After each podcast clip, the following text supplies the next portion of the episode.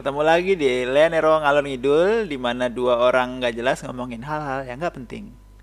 Jadi eh, hari ini aku udah hari ini sih dari dua hari yang lalu aku udah nemuin ada kasus menarik. Jadi ada orang pakai baju gembel gitu, bukan bukan kayak Atta Halilintar gitu ya mukanya dicemongin terus pura-pura miskin itu enggak. Emang dia stylenya emang santai aja ke apartemen itu eh ke mall itu terus dia beli iPhone. Dan awalnya mikir kayak kok kayak gini sih pelayanannya? Kok nggak dilayanin sih? Kayak gitu. Jadi eh, mikirnya kayak gimana ya kayak dianggap sebelah mata karena dia tuh gembel nggak bisa beli iPhone. Misalnya dia mikirnya kayak gitu. Menurutmu gimana? Main-main rambut. Apanya? Yang gimana? jadi gimana? Kan soalnya aku mikirnya kayak gini Eh, aku di di sini ya aku juga gembel kan bajuku nggak nggak bagus-bagus kayak gitu terus aku ke mall gitu. Terus aku seri- tetap sering dipanggil-panggil masuk ke dalam suatu tempat jualan HP dan aku nggak ada ngerasa sakit hati kayak gitu.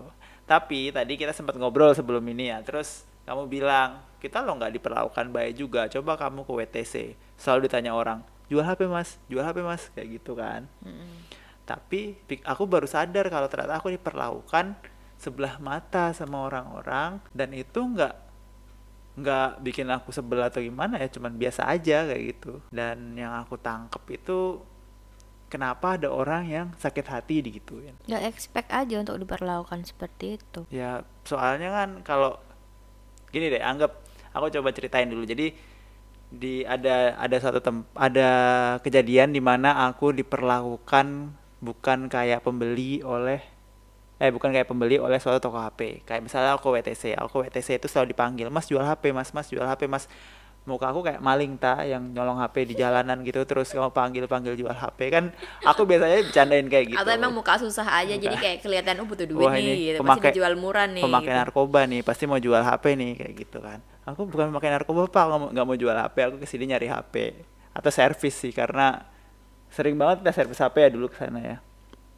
dan kedua waktu itu aku pernah ke apa sih THR ke THR mau beli laptop high tech mall. Mau beli laptop. Terus beli laptop itu aku nanya-nanya kan ini harganya berapa pak? Yang ini harganya berapa pak? Yang ini harganya berapa pak? Mungkin bapaknya sebel. Terus bilang yang itu mahal gitu. Nah waktu itu aku ke situ bareng temanku yang anak sultan.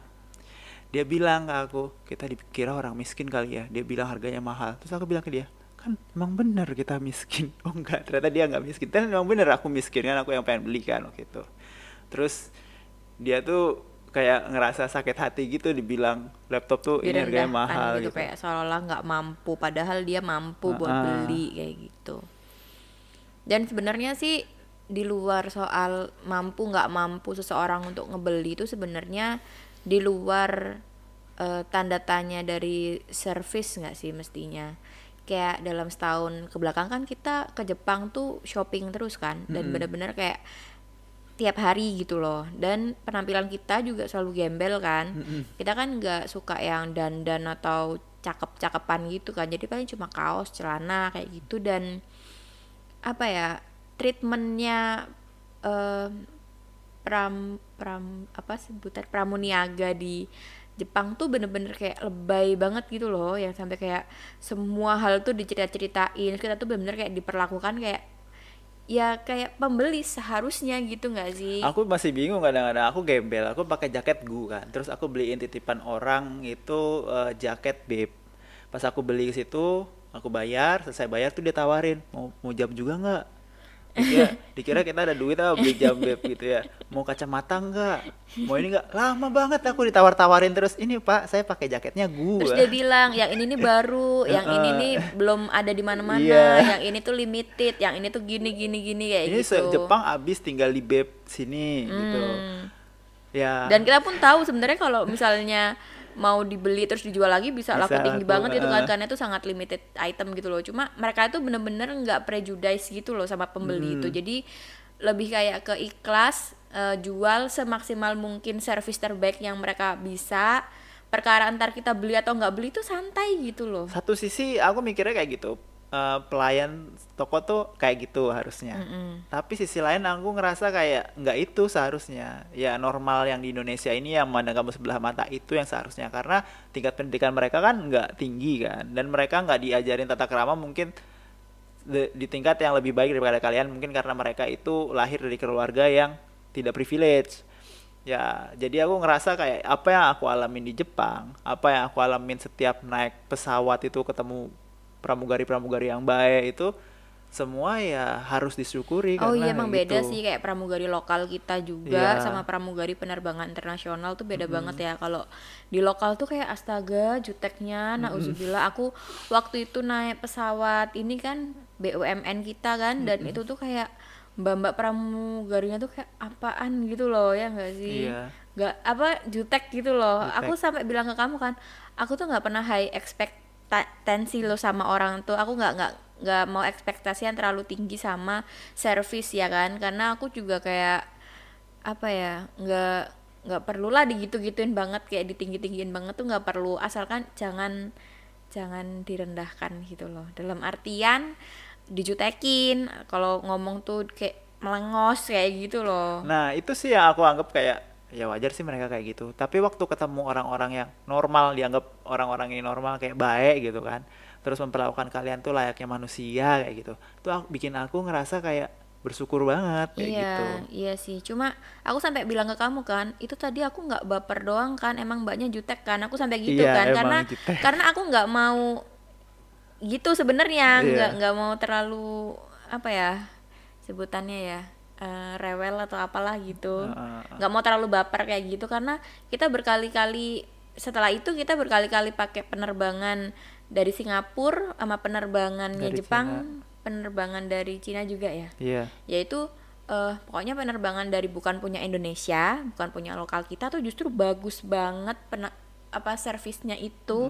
Padahal kita juga beli tiketnya tiket promo kan, tapi kayak dia tidak membeda-bedakan gitu loh. Nah, susah kali bedain orang promo apa enggak ya. Ya nggak ngerti lah gimana sistemnya. Buktinya orang ge- itu Ya, galak banget gitu. gitu. loh kayak mau minta soda aja kayak eh kayak gitu loh Iya. mukanya tuh kayak iya apaan sih minta-minta terus mau tonjok nih orang aku di sini yang duduk lu yang ngeladenin kita, ya harusnya kita kan soalnya biasanya kalau ke apa penerbangan yang Singapura atau yang Cina itu mereka tuh kayak minta soda oh iya bentar ya terus diambilin soda dikasih sama kaleng-kalengnya dikasih sama gelasnya. Kan kita terus habis itu kayak apa kalau misalnya aku minta ice gitu kan terus dia bilang oh esnya lagi habis atau nggak ada minta maaf ya I'm sorry gini gini gini kayak Eh. gitu gitu loh. Dan mereka tuh bener-bener eh bikin nyaman gitulah pokoknya dan itu seneng banget orang-orangnya tuh baik kayak gitu cuma emang ketika dijudesin gitu juga kan ada perasaan nggak enak juga nggak sih Mm-mm. walaupun emang nggak ada ekspektasi apa-apa kan cuma kalau sampai dijudesin tuh berasa kayak apa ya aku kayak bukannya yang ngerasa aku normal aja Iya, gitu sekedar ya. normal soalnya aja. kita ngelihat dia sama orang Ah, lain ah, baik banget. ya. Jadi ada kayak mas-mas gitu kan, mas-mas Hmm. yang bisnismen muda gitulah kelihatannya Hmm. penampilannya ya kan. Terus ngomong ngobrol-ngobrol sama Mbak ini, Mbak ini tuh yang hai ciong ciong, anciong ciong kayak gitu. Terus ketika sama aku tuh, hmm, eh, nggak bisa ya, hmm, bentar, hmm, hmm, kayak gitu. Anjir kesel banget tau. Tapi setelah tahu ada kasusnya perang-perang mugari nggak bener itu yang itu kayaknya itu salah satunya dari kayak gituan deh. Yang kena kasus kemarin tuh. yang ada yang ada orang apa dibilang rest in peace gitu Iya anjir itu gimana caranya sih pramugari kelas bisnis kelas ngomong good night aja itu salah jadi ngomong rest in peace.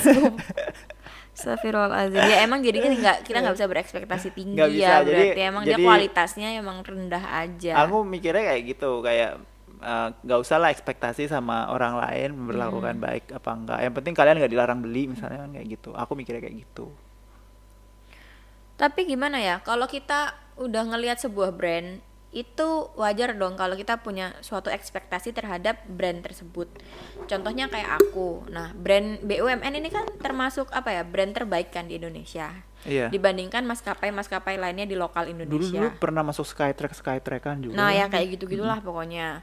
Ya otomatis eh, apa ya aku ya berharapnya tuh dapat service yang terbaik kan dibandingkan sama maskapai-maskapai lokal gitu loh lainnya. Karena dia kan kelasnya udah internasional nih walaupun dia punya Indonesia punya kan. Mm-mm.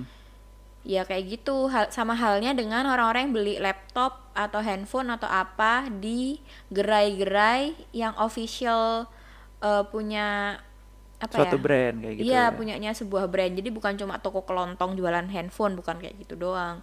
Tapi kalau udah bawa sebuah brand ya otomatis wajar kalau orang ini tuh mengharapkan lebih karena dia emang ngecharge-nya juga lebih kan sebenarnya dibandingkan sama toko-toko kelontong lainnya gitu. Kayak brand yang tak omongin ini kan em, maskapai ini kan dia lebih mahal kan dibandingkan pesawat-pesawat lain kan. oh malah kita kalau naik yang lain mungkin kayak yang budget Hmm. AA itu itu bagus banget rasanya Iya, itu malah lebih bagus. la- lebih ram kan itu bukan punya Indo, coy, itu kan punya Malaysia. oh iya Kan kita lagi bandingin yang Indonesia. bener juga Hmm. nggak pernah naik pesawat Indonesia apa lagi ya Citylink pernah. ya biasa aja sih tapi kan ini soalnya nggak long flight mungkin ya nggak kerasa begitu nyiksa Iya. Soalnya salah satunya pesawat lokal yang kita pakai long flight ya Iya, cuman yang buat penerbangan cuman yang BUMN ini cuman aja yang BUMN itu aja gitu loh. Jadi ketika mendapatkan servis yang nggak sesuai sama brandnya, ya otomatis kaget nggak sih? itu aku waktu itu emang lumayan kaget cuman ya berusaha nggak sakit hati lah walaupun aku sempat iri ngelihat dia baik banget sama itu apa passenger lain tapi eh, satu sisi aku ngerasa kayak ya apa yang bisa aku expect sih aku ya emang bajunya juga kayak gini aku nggak nggak emang nggak mewah-mewah gitu Tapi kan itu emang yang penting kayak dalam kita berarti itu victim gitu. blaming dong kalau kayak Dan gitu. Masa kita itu yang penting- menormalisasi servis yang kayak gitu Se- eh, just aku gini, gini. because our appearance. Aku beli beli tiket pesawat itu mikirnya cuman untuk sampai dan terbang dapat semua hak-hak yang aku pengen. Tapi kalau emang hak-hak itu sama orang-orang itu beda-beda kan anggapnya. Hakku sebagai eh, pembeli tiket, aku pengen dapat pelayanan dari pramugarinya yang ramah, misalnya kayak gitu. Hmm. Tapi aku mikirnya hakku ya cuman dapat misalnya makan makan siangnya dapat. Hmm, Terus eh, bisa minta soda dapat hmm. dan ramahnya itu menurut aku ya bukan hakku kayak gitu loh. Bukan kewajiban mereka. Ya kayak bonus aja. Jadi kalau setiap mereka ngelakuin itu aku ngerasa berterima kasih kayak gitu. Kalau kamu kan mikirnya itu suatu hal yang wajib kan? Aku waktu itu sih nggak mikir gimana gimana ya, cuma semakin lama aku semakin sering naik maskapai luar negeri dan dapat perlakuan yang sebenarnya jauh lebih bagus gitu. Aku sekarang jadi mikir mungkin seandainya nanti kalau aku dapat perlakuan yang sama, aku bakal eh, save nama si Mbak itu sih buat entah aku laporin atau kayak gimana gitu sih. Nggak tahu kenapa aku kepikiran aja kayak gitu karena aku pikir karena aku mikir itu bisa jadi salah satu upaya untuk memperbaiki Hmm, maskapainya juga gitu loh. Tapi kalau kayak gitu masuk akal cukup sih. untuk eh, masukan aja gitu loh untuk ngasih ta- ngasih tahu aja kalau eh, saya nggak puas dengan pelayanan anda karena nanti ya diceritakan aja apa kalau emang kebangetan banget sih. Cuma kalau menurut aku mbak itu lumayan kebangetan karena apa? Kalau dia emang lagi nggak mood atau lagi capek atau lagi apa ya aku bisa terima kan tapi kelihatan banget di depan mata dia tuh memperlakukan orang lain tuh beda sama memperlakukan kita gitu. Jadi kayak ngerasa aku salah apa sih? Aku kok dimusuhin? Kayak gitu loh rasanya. Iya aku juga mikir waktu itu aku salah apa ya?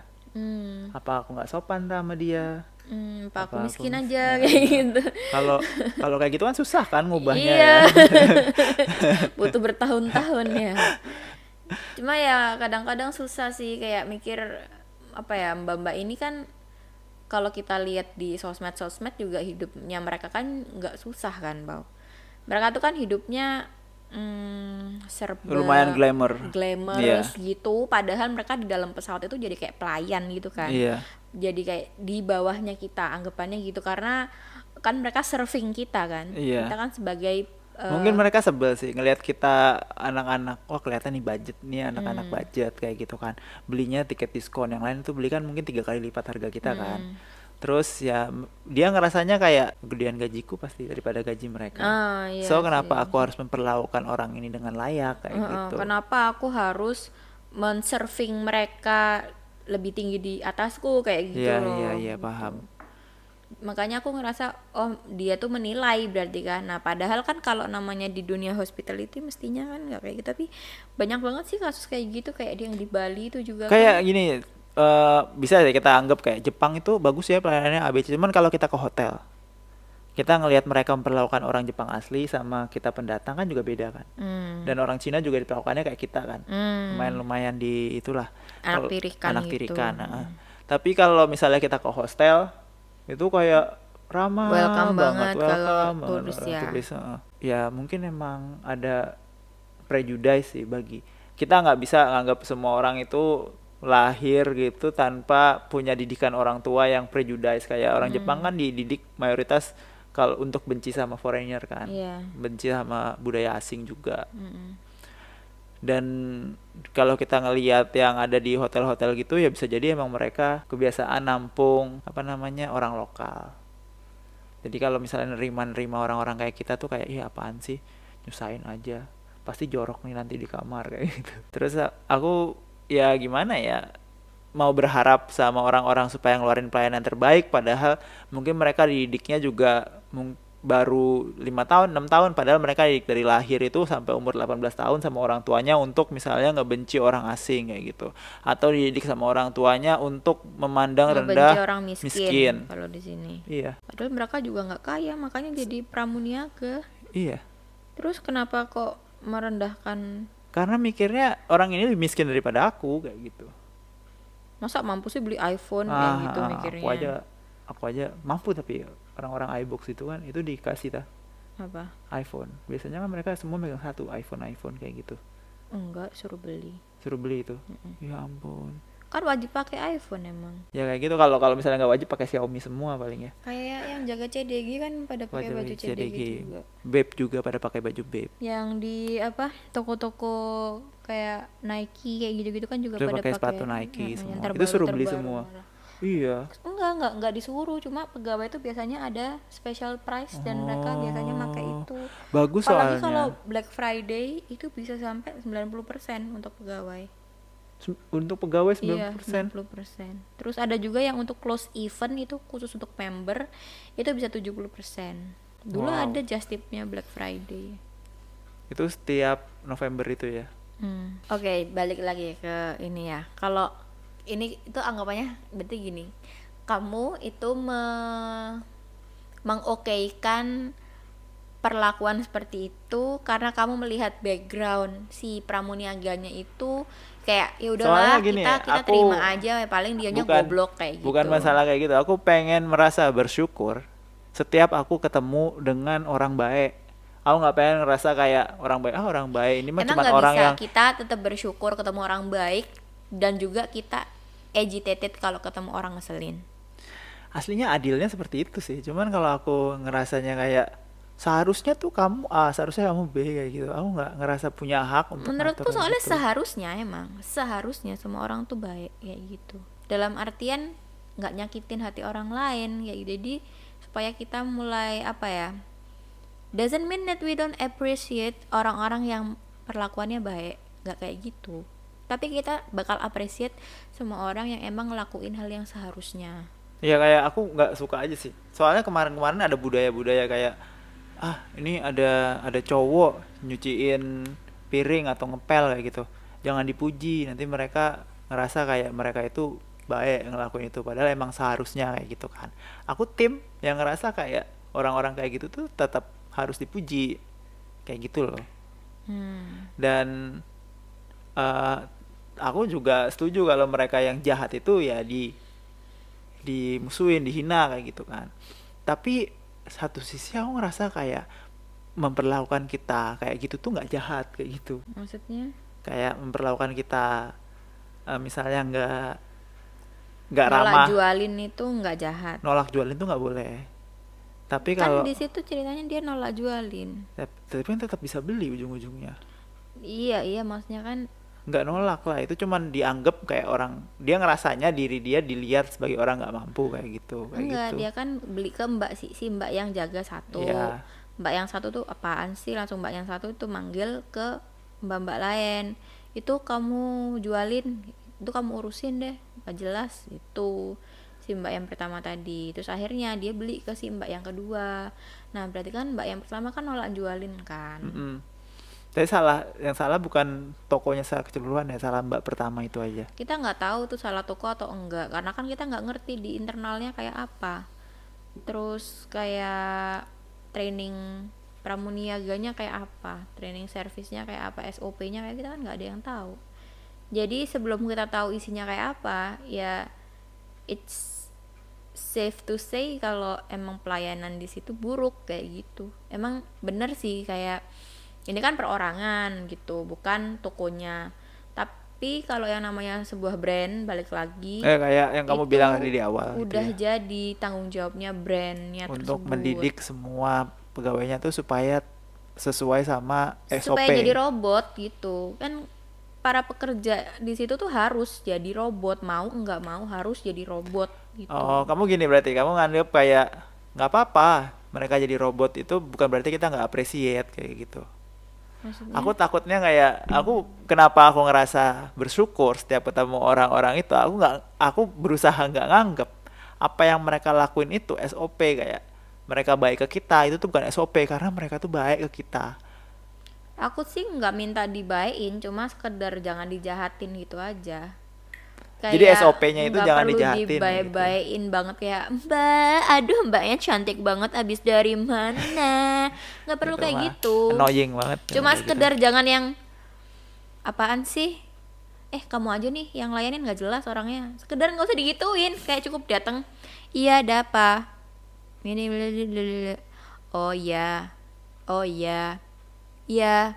Iya kayak gitu aja nggak apa-apa. Asal jangan digalakin kayak gitu doang nggak usah terlalu friendly juga it's okay Hmm, menurutku SOP-nya ya sekedar membawa sale terbesar kayak gitu aja. kalau cara membawa sale terbesar adalah bikin agitating gitu gimana? Iya memang berarti brandnya pantas untuk dibully. Ah, iya iya iya paham paham paham. Tapi sebelum kita melangkah ke kayak gitu karena itu kan nanti ujungnya fitnah. Mm-mm. Makanya sekarang kan orang-orang pada minta pertanggungjawaban brandnya. Apakah memang benar SOP dari brandnya seperti itu? Ataukah emang orang ini aja yang brengsek kayak gitu? Soalnya kita sendiri waktu ke Apple Store di Jepang itu tuh pelayanannya baik banget ya. Mm-mm.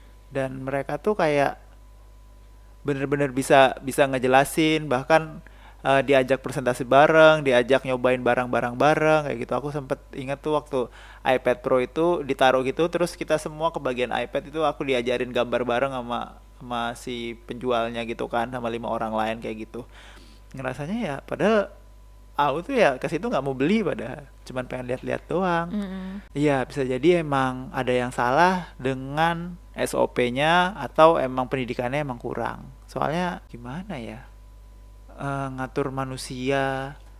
Di Indo tuh rasanya kayak hard selling banget. Jadi kita kayak baru dateng terus lihat-lihat barangnya dulu kayak untuk memastikan itu sebenarnya isinya apa aja atau fitur-fiturnya apa, terus perbandingannya A dan yang B dan yang C dan bla bla bla bla dan saat kita masih fokus untuk ngelihat tentang barangnya itu udah langsung kayak Nunggu closing aja ya. yang ini harganya ini jadi mau ambil yang mana yang ini jadi yang mana jadi mau beli yang mana jadi yang mana kayak gitu loh kadang-kadang mereka disuruh jelasin barang aja nggak bisa.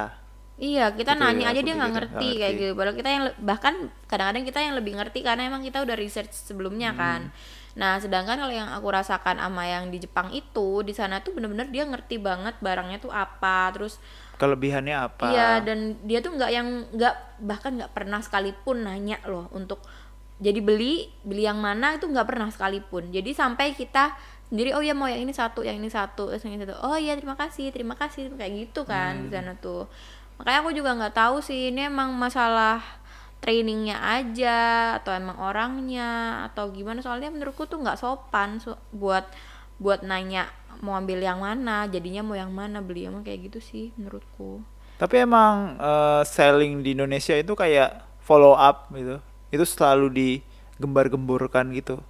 Padahal yang diajarin sekarang selling di mana-mana tuh kan bawa value kan. Hmm. Kalau emang bisa bawa value ya pasti bisa dibeli kayak gitu. Terus orang-orang mikirnya sekarang kayak ah kita jualan sampah aja asal kita hard selling pasti bisa laku kan. Hmm.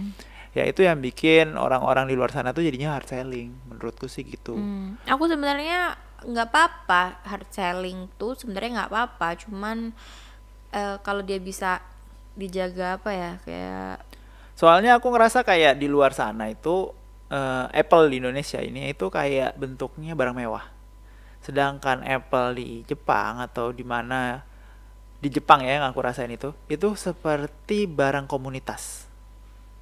Jadi kayak kamu datang ke situ, kamu itu ada komunitasnya, kamu ngumpul ngobrol sama eh, si jenius orang-orang jenius itu, terus nanti kalian dikasih tahu ini bedanya apa, terus update barang itu kayak gimana, terus ada aksesoris-aksesorisnya tuh bakal kayak gimana aja, terus cara makainya untuk keseharian tuh ada kayak gimana itu ada pelatihan-pelatihannya di setiap apa namanya tokonya itulah.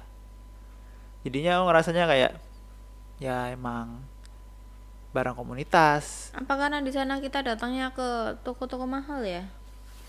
Kan yang banyak di just tipin orang-orang kan barang-barang Kita pernah ke toko murah lah pasti, tetep aja baik sih. toko murah sih nggak ada orangnya perasaan. Toko murah apa yang ada orangnya? Oh iya sih, bener ya toko-toko toko-toko yang murah itu malah susah nyari pegawainya ya. Hmm, nggak ada orang. Iya. Biasanya cuma ngambil-ngambil terus langsung ke kasir gitu. Oh makanya kita ngerasa kayak nggak ada yang ganggu jadinya nggak ada yang nawar-nawarin nggak ada yang kayak gitu nggak ada Karena nggak ada orangnya. karena nggak ada orangnya. Susah nyari orang di situ. Gimana ya? Soalnya ya aku tahu ya yang namanya sales itu kan sebagai satu-satunya mata pencariannya gitu kan. Jadi kalau memang dia mau dapat bonus duit buat makan nanti malam ya dia harus bisa jual barang ceritanya kayak gitu kan. Makanya kita ditodong-todong gitu. Jadinya dia menomorsatukan kebutuhan pribadinya dia di atas kebutuhannya kita gitu. Padahal kalau the- uh, point of view-nya itu kamu sebagai seorang yang jualan mestinya tuh kamu ngelihat kebutuhan pembeli itu di atas kebutuhanmu nggak sih? Kayak pembeliku ini butuh apa dia tuh emang bener-bener nyari apa. Ya kamu bantu dia untuk cari yang paling pas di hatinya. Jangan jangan kamunya ngedorong-dorong apa yang bagus untuk kamu. Misalnya sengaja yang mahal biar persenannya tinggi kayak gitu. Padahal sebenarnya orang itu nggak butuh-butuh banget. Dan mungkin orang itu emang nggak nyari yang kayak the best of the best. Cuma nyarinya tuh pokoknya ramenya sekian atau apanya sekian kayak gitu loh. Tapi kalau yang namanya udah urusan perut ya mungkin susah untuk bisa mengedepankan kebutuhan orang lain di atas kebutuhan dia sendiri. Jadi dia lebih fokus gimana caranya aku bisa selling hari ini gimana caranya aku dapat bonus biar nanti pulang bisa beli nasi kayak gitu loh. Soalnya- dibandingkan gimana caranya aku servis yang bagus pembeli ini biar dia nyaman di sini biar dia bisa cerita sama teman-temannya kalau beli di sini tuh enak kayak gitu loh. Biar dia itu pengalaman belanja di sini bener-bener jadi pengalaman yang menyenangkan jadi accommodated apa yang dia butuhkan dia bisa dapatkan misalnya kayak gitu jadi lebih ke arah sales yang berguna kayak gitu ya Mm-mm. daripada sales yang sales Anggap yang kayak- mengakomodasi anggap gitu. kayak suatu ramah kayak ramah itu adalah bonus kayak gitu ya Iya. tapi yang paling penting adalah sales yang bisa mengakomodasi kebutuhan, dari Kebutuhan. buyer kayak iya gitu dan apa yang terjadi di situ salesnya tidak bisa mengakomodasi Iya. kebutuhan dari buyer itu. Iya. Makanya wajar kalau terjadi komplain. Iya ada konflik itu tadi kan. iya iya. Iya yang dia tadinya tuh nanya-nanya kan iPhone 12 ini apaan? Ah, bedanya sama fiturnya iPhone apa? 11. bedanya sama yang 11 tuh apa? Karena dia udah punya kan yang 11 itu nggak ditanggepin kayak gitu. Nah ya di situ kan ada apa ya crossnya kan di situ kan masa orang nanya gitu aja nggak ada. Tapi kalau aku sih kalau aku pribadi kemungkinan besar aku juga nggak bakal nanya. Karena informasi di internet kan banyak kan tinggal browsing aja. iPhone 12 the difference between iPhone 12 and 11 is it worth it to upgrade? Kayak gitu kan juga banyak banget udahan di YouTube di tapi ya emang yang namanya buyer ya kita nggak nggak boleh lah nge-victim blaming gitu kan. Iya, tapi kalau soalnya emang kalau- buyernya pengen dapat penjelasan itu langsung dari pramuniaga ya emang seharusnya pramuniaganya bisa mengakomodasi kebutuhannya itu. Entah bayarnya ini nanti bakal goal beli ataupun enggak gitu. Karena dia kerja di situ dia nggak megang nama dia pribadi sebagai aku Anton aku jualan ini bukan. Kamu itu pegawai iBox kayak gitu jadi kamu membawa nama baik iBox. Ada baik dan buruknya kamu terutama lokasinya di toko tersebut ya dia bawa nama brand itu. Tapi emang ya anggap kalau orang itu tuh yang dicari itu bukan suatu ramah tapi emang beneran gagal sebagai sales karena tidak berhasil menjadi seller yang bisa mengakomodasi. Terus eh, kalau misalnya kalian dapat yang ramah itu bonus tapi Iya, kalau dan, dan misalnya tetap harus dipuji kayak Iya. makasih banyak makasih banyak kayak gitu Dan kalau misalnya kalian dapat ramah tapi nggak bisa mengakomodasi, kayak ramah tapi kerjanya nanya, jadinya yang mana? Mau beli yang mana? Itu tuh berarti ya tetap aja itu sales yang buruk. Iya buruk gitu. karena dia tidak mau yang pertama ya pokoknya mengakomodasi itu Yang, aja kayak primernya itu ya pokoknya bisa Iya. mengakomodasi kayak gitu. Jadi ya ya wajar sih terserah orang itu mau komplain-komplain malah ada orang-orang yang marahin kenapa sih komplain-komplain kayak gitu. Mm-mm. Ya itu aja sih dari kita untuk episode yang sekarang ini. So bye bye.